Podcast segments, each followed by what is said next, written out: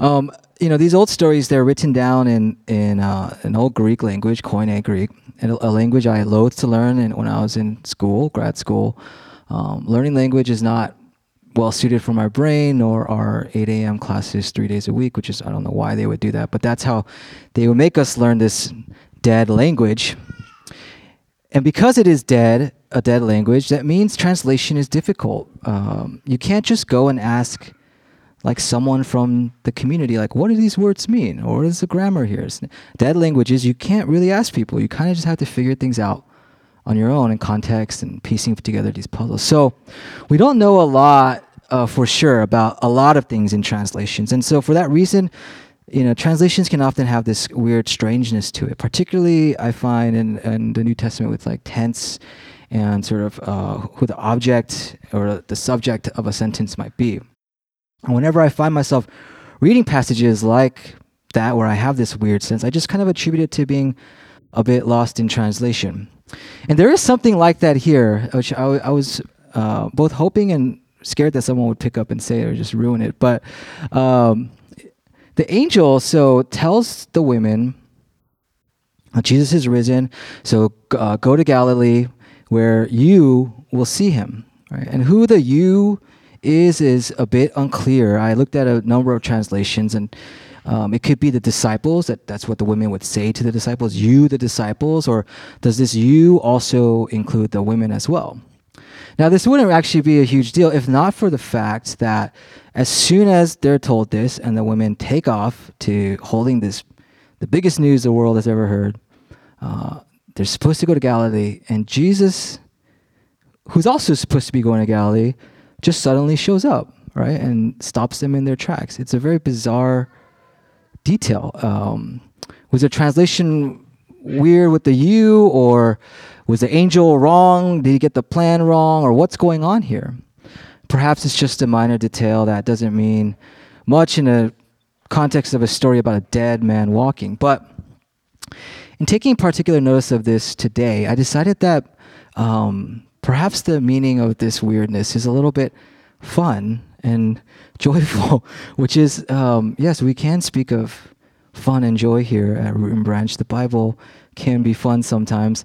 Uh, I personally lack a lot of patience in my life, right? And it's something that I've noticed a lot more as I get older, and I'm trying to be mindful and remedy. And one of the things I'm really bad at being patient about is giving gifts to people.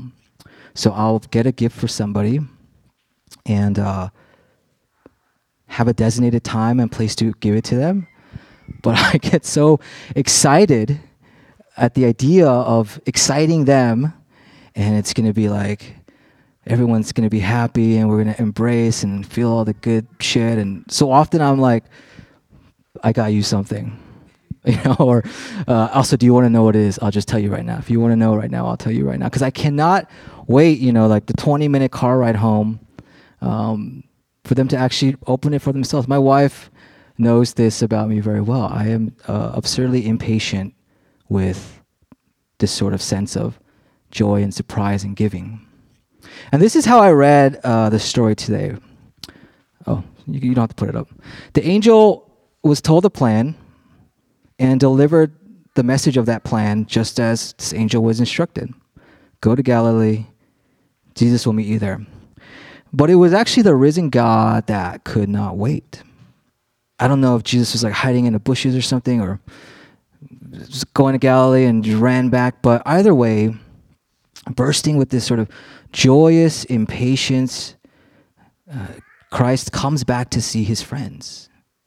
Right, which is uh, why I added this little translation in there by Sarah Ruden, which instead of giving us his boring greetings, I don't know. Talk, greetings, friends.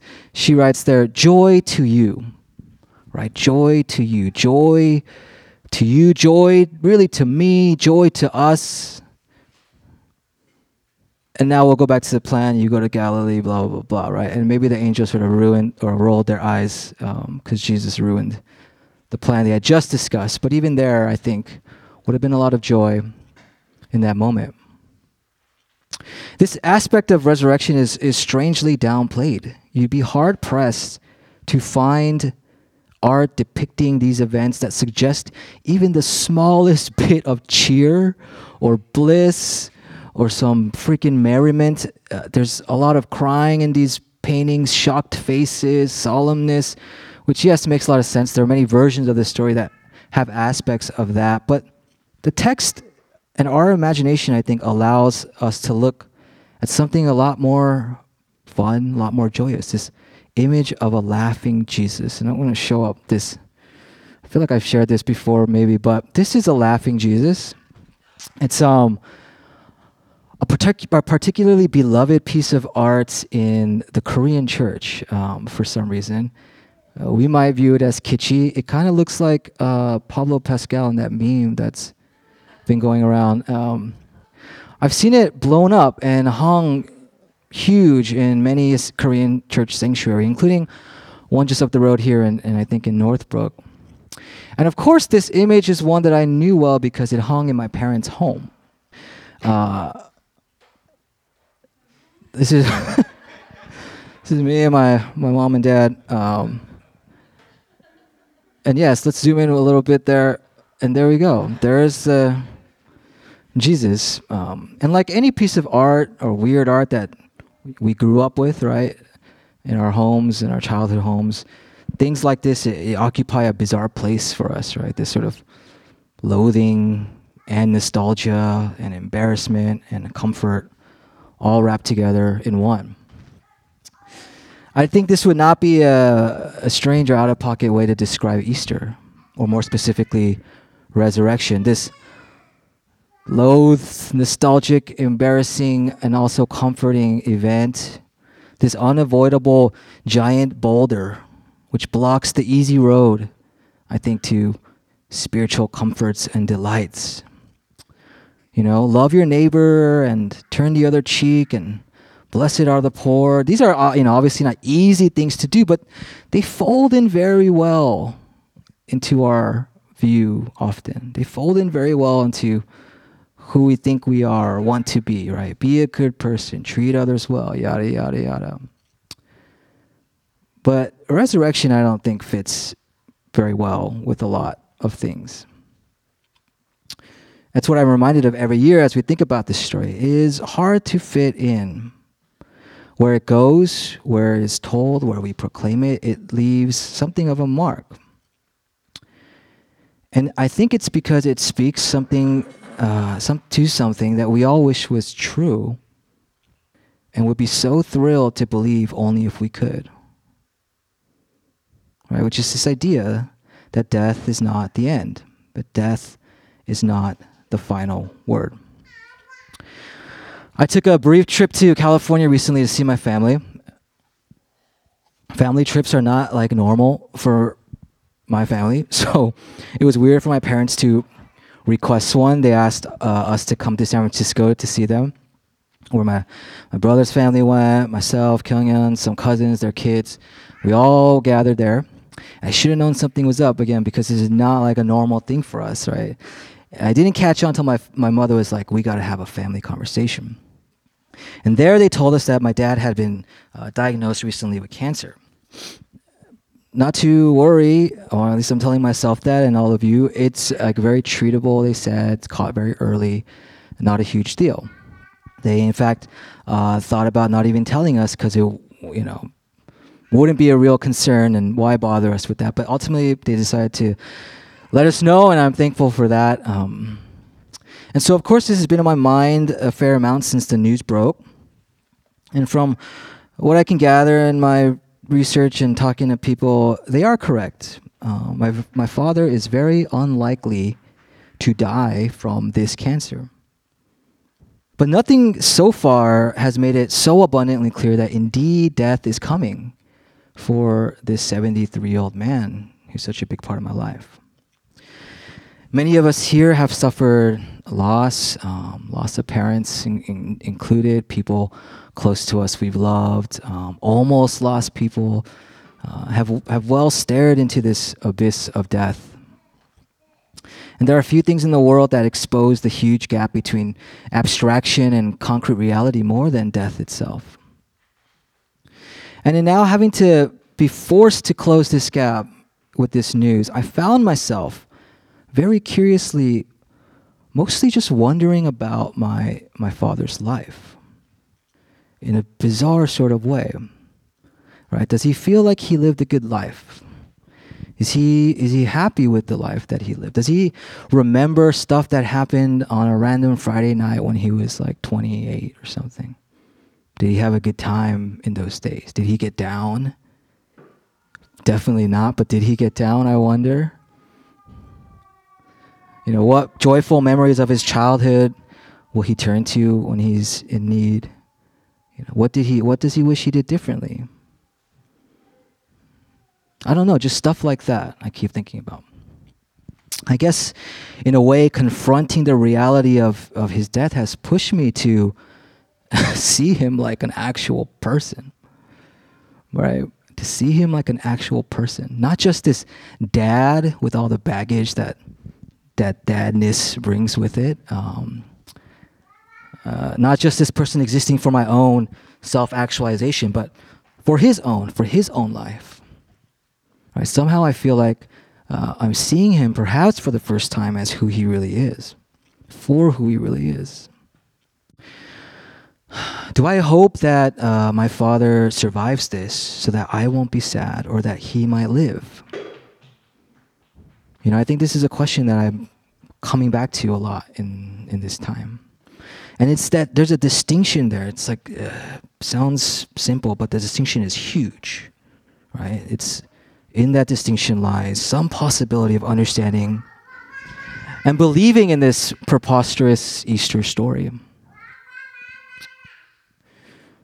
Whenever uh, stories of our tradition meet us as though foreign or alien or too supernatural to understand, often the best way to proceed is to latch on to the fleshly part of it, the fleshliness, the human part of it. The part that draws us to understand the lives of these characters, be they in the Bible or in our own selves, um, as their own full beings, with their own feelings and their own fears and their own joys, just like us. I think God would agree that this is the correct interpretive turn because I don't see any other reason why God would choose to become incarnate or human, uh, not just in the same bodies, but again in the same heart, emotion, mind, all of it connected, all gifted and cursed to us. Why would God do that if this was not the way we ought to look? In the Easter story, I wonder how the reality of Jesus' death and resurrection, right, no longer this sort of abstract prophecy or cryptic chatter over the Last Supper, but now this cold, hard lived reality. How did it change the other characters' relationship to him? Did they come to think of Jesus differently? I think the common interpretation is like, of course, yes, that's why we're all here.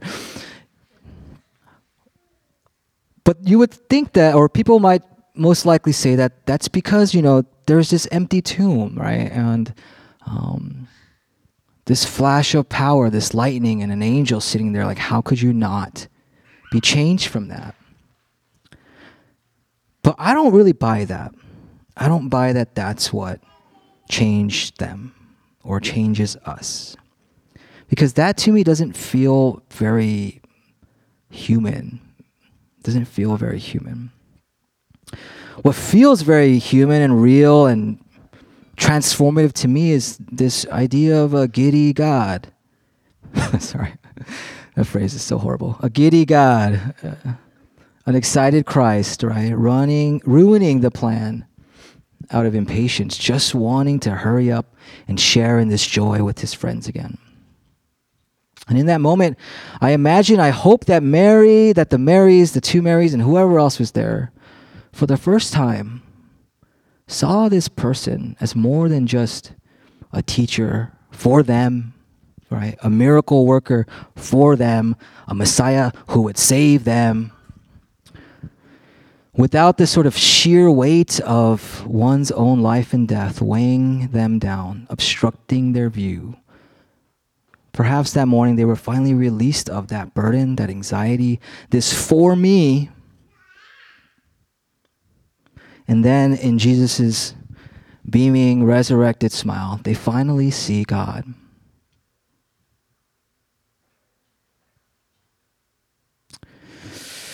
They finally see God.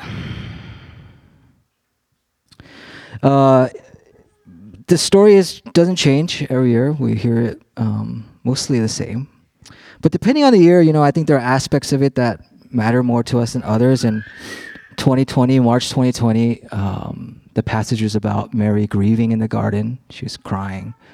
COVID had just happened. Lockdowns were going on, and we didn't know what the hell was happening. And uh, we were seeing those images of hospital trucks overflowing with dead bodies, and the grieving image of Mary in the garden spoke very loudly. In uh, 2021, um, we needed to feel some sense of resurrection amongst us, I think. And so we went out into the world, onto the beach, and um, preached the message of seeing th- this event of new life sprouting everywhere. Uh, last year,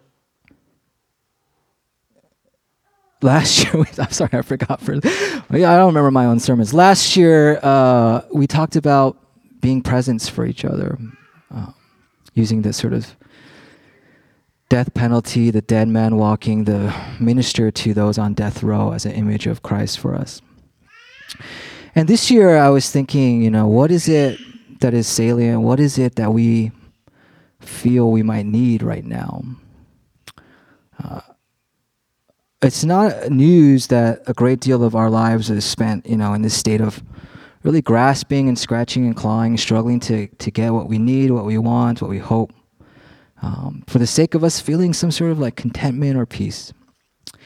And whether this is true of our generation more than any other, I can't say with any certainty, but it's clear to me that we sure as hell live uh, in a lot of anxiety, we people. Um, we are an embattled group of people. There's a lot of doom and gloom. We talked about like two weeks ago. There's a lot of doom and gloom about the state of our world and our ability to make any sort of meaningful impact in it. And I don't think that feeling is, you know, unjustified. But what's alarming to me is when I have these conversations, how frequently, how frequently things turn to a kind of cynical self-preservation, right? So many people seem to conclude the world is such a mess, we might as well look out for ourselves. I think that's a really scary, scary thing. In this light, Easter to this year is asking me um, this specific question What is it about life that makes death worth conquering? What is it about life that would make resurrection a worthwhile thing? Our ability to articulate this an answer here is really vital, I think, for our survival. And this is the gospel, the good news turned a little bit inside out. It's not a proclamation of what comes after death, but what makes this life worth saving in the first place. Does anybody hear me on that? Amen, brother. Preach that depressing shit. Okay. So we may be tempted here as I close. We may we may be tempted to read the Easter story as one about life after death. But really today it is for us a testimony about how to live now. And that's an answer, you know, as we do here at Root and Branch, uh, don't necessarily give to you as because who am I to give? It's an answer we seek together as a community um, continually for as long as we are here. And I hope it's one that you will cont- you will seek for yourself as you leave this place today. But I will give you something of a hint as to what I think. Which is like I said before, to find an answer you have to get in close. Close to the human part, close to the flesh, the blood. Because in that part of the story, as we saw today in Matthew, I think there rings out an answer of joy, a full embrace of a life now unburdened by death in all its forms. Joy that is naked, that is vulnerable enough to live as we are meant to live, called to live, as we desire to live. That allows us to behold, see one another as we are meant to be seen, not as objects for our own use, but reflections of God's delight, God's presence, smiling Jesus. To live this way, all of it is actually possible, and in fact, is already with us here and now and always. Traditionally, we would say in the church, Christ is risen, and the people would say, Christ is risen indeed. So let's end there. Can we do that together? Christ is risen, friends. Amen.